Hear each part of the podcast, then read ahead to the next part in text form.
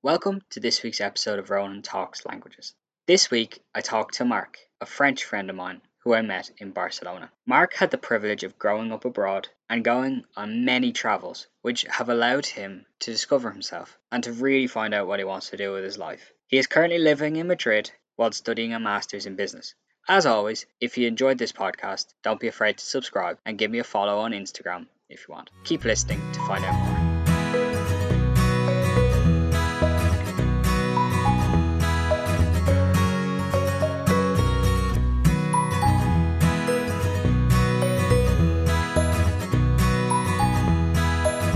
Are you, Mark? Hey Ronan, what's up? I'm all good. How are you? Uh, doing great, doing great. You know, uh, still uh, still in Madrid. Uh, just started to uh, to work um, uh, in between two masters right now, so it's uh, going quite well. Thanks for talking to me today. I just want to have a bit bit of a chat about you, languages, your life in Madrid. So, can you just tell me a bit about what you studied in college? Yes. So uh, I think before going to college, it's uh, it's good to mention that uh, I grew up in uh, in Thailand.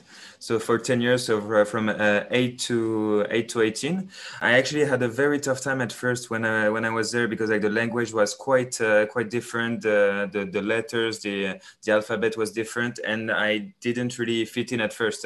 But actually, once I started to learn a bit a bit more about about the language and I got into the culture, that's when I I knew what what a great great experience it was to be actually abroad. So going back to uh, university, when I was uh, 18, I got uh, I got into Neoma. It's a school in it's a business school in France in uh, business administration. So that was my uh, my my first first year. So 18 for the first time living well back home in France. But for me, it was a bit of an exchange. First year in in Rouen. Then after I got admitted in exchange in St Mary's University. It's in Halifax in Canada a lovely city in Nova Scotia. The thing is uh, quite funny actually. They uh, they all spoke uh, Acadian French, so uh, every time they heard my uh, my French accent, they started to speak to me in French, and I couldn't understand a are, thing. Are there big Are there big differences? huge. I, I honestly couldn't uh, couldn't couldn't reply. I was like, I'm, I'm so sorry. Can you please speak in English? I, am, I have no idea what you're talking about right now. So is it is it the accent or like do the words change as well? No, the the, the words are not the same because the accent, for example, in Montreal is you know it's a bit like l'accent du Québec but yep. uh, but the, that's I could understand it perfectly. But when Acadian French, it's completely different. It's uh, it's like a Basco in uh, Spanish. I see. So it's entirely different. It's not even entirely the same language. it's not the same language. The the like of course there are some similar words, but it's, it's a very old French. So like nothing related to the to the modern in a way French that I the, that I that I speak. So I, I was uh, very embarrassed multiple times. I thought, oh, you're fake French. we should actually probably clear that up. You are French, aren't you? Yes, yes, yeah. yes, yes, yes. yeah. Um. So you went to you went to Canada. You did your exchange in second year, was it? And then yes. what happened after that? Were you back well, in France? I, uh, I, actually I got the opportunity to go to go on exchange there because like Halifax is uh, English part of Canada and so that was because I already had a, a very good level of English. That was uh, thanks to growing up, growing up in Thailand as well. Because otherwise, uh, honestly, I wouldn't have been admitted. There was people that were that had higher scores in their university than me and wanted to go there but couldn't because they didn't have enough grades. I really did uh, did get accepted because of my level of English. Because you needed a minimum. I don't know if you do that the IELTS. We don't have to do it. Okay, yeah, but I, I hope not. yeah, otherwise it would be weird. but uh, so I did the IELTS and uh, well, I got uh, I think it was a seven point five and uh, so yeah, it was a minimum seven to uh, to get in the university. And in my school, I was one of the only ones that got higher than a seven. So it was uh, so that's uh, that's how I went there. So you said you grew up in Thailand between. Mm-hmm. Was it eight and eighteen? I asked John this question um, mm-hmm. earlier in the week. So he's obviously but completely bilingual, French, English. He grew up in the UK, but then he moved to France for ten he, years plus. He has also an amazing accent, I gotta say. Yeah, honestly. but he he was saying like he's recently moved back to the UK, mm-hmm. and he f- still feels like France is his home, even though he wasn't born there are you the same thing? That do you still feel France is your home, or does Thailand feel like more of a home? I firmly identify as French. Firmly support the rugby French team, like hundred percent behind them. That's uh, that's not going to change. But the thing is, when you grow up in a country and then you get attached to a, to a country, it starts to become like a second home. Like it's a uh, and uh, so I Thailand for me is my second home. Uh, unfortunately, I, I don't speak uh, speak the language. My biggest shame in the world is not speaking the language. Honestly, Thailand still feels like home. When I come back, I have uh, all my um, all my friends that are still there. I still have some brothers that are there and some part of my family. That's uh, that is not something that is uh, that is uh, going to change. And it's, uh, it's really it's a bond that you that you make throughout the years like growing up in a, in a different countries and even if you start to live or work in a different country and i think that's really powerful for sure i felt that definitely when i lived in spain for the year you definitely do get attached to it mm. um, and it's not just the it's not it goes beyond the place the language. It's it's the people it's the way of life it's everything to do with that. Exactly. You've been to canada. Have you been anywhere else traveling on any big trips or have you lived away anywhere else? Um, yeah, I uh, I went backpacking after I finished Neoma uh, through South America. So basically, I went to I started with Argentina, then we went to Chile, Bolivia, Peru, and Colombia, and uh, I went there for uh, for around six months. So um, basically, like in order to get the, the money, that's why I was in in Barcelona, and that's uh, that's how we met each other, Ronan actually, uh, actually, that uh, that was the reason I was there. So I, I gathered some uh, some money during six months, and then I, I flew to uh, to South America because it was uh, kind of a break for me, and it's it's also allowed me to to discover a bit more about myself and a bit uh, more about what I wanted to do. And it uh, I got the opportunity to meet a lot of people like from everywhere around the world. Actually, like uh, even like uh, Australia. I've never been there actually. I definitely want to go. But that's on my bucket list as well. Yeah.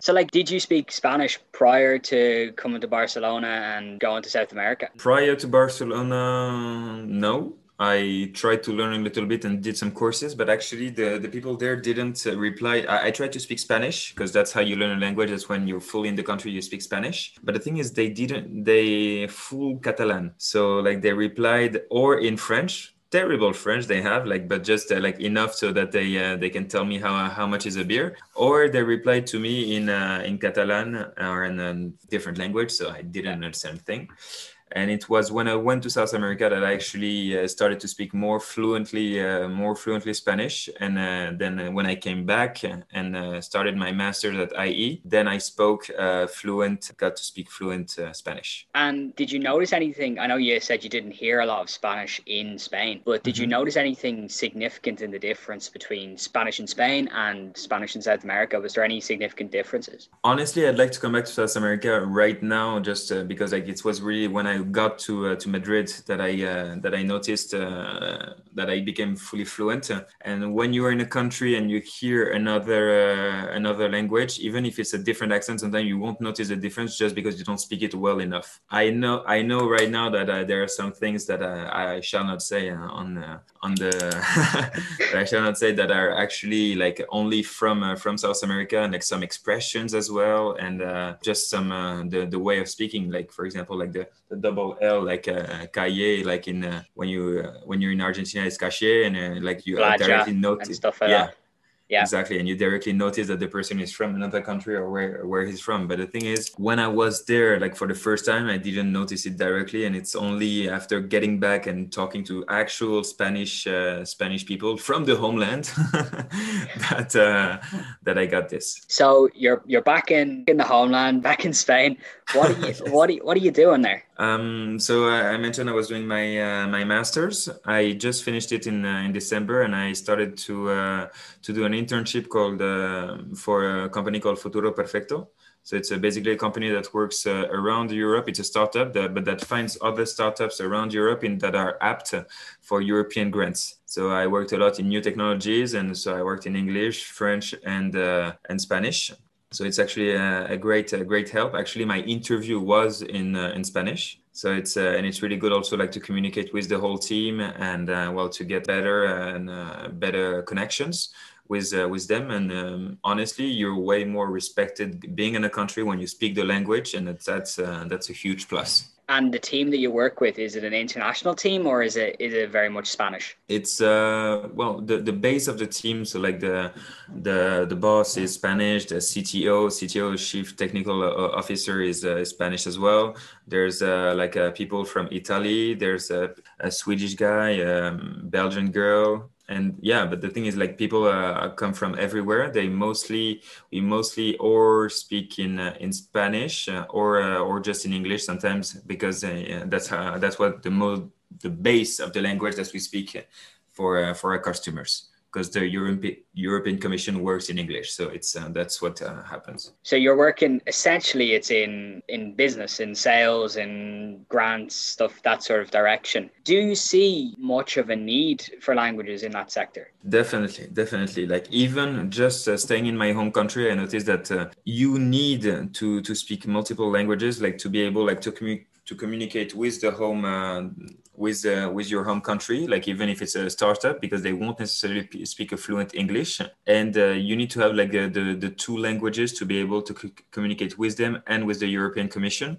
And even when you go like to other countries when you go to spain you need to speak spanish and english to speak english is a huge plus because that is the language that is spoken uh, th- through around the world which is great. But the thing is to speak another one is also is also a great asset because you won't uh, like of course there's google trad huh, but like to have a proper conversation and to have a proper connection with the person it's a it's great uh, if you actually do speak something that uh, the other person can relate to and if you have the experience that the other person can relate to. But i think honestly like to to be born and to have a family that speaks english is not as advantageous as you might think because exactly as as we were talking uh, talking about it's like you because you're in a privileged situation you're not used to learning another language and in the way you will stay in your own circle without the possibility of actually like getting uh, getting to know other other things. Because when i was traveling in south america the very common thing for english speak, uh, speakers was to say well i don't care about learning spanish because they most probably will speak in english. It is true that they will have some basis of english but it is very narrow minded to think that is that it is the only uh, the only reason uh, and the only language that they're going to speak. So it's uh I think it's good to have at least least two languages to diversify a bit, like your mindset. But like if right now two languages is almost like too basic, even in my opinion. Yeah. I think you bring up a good point there for another discussion about a, a mindset. It's not just about knowing a language; it's a it's a whole new way of looking at the world. So we'll hopefully get to discuss that at another time. Um, another podcast. Another podcast. Yeah. Thanks so much for talking to me, Mark, and we'll catch up. Thank you, soon. Ronan. Yeah, of course, of course. Looking forward to it. Thanks for listening to this episode of Ronan Talks Languages.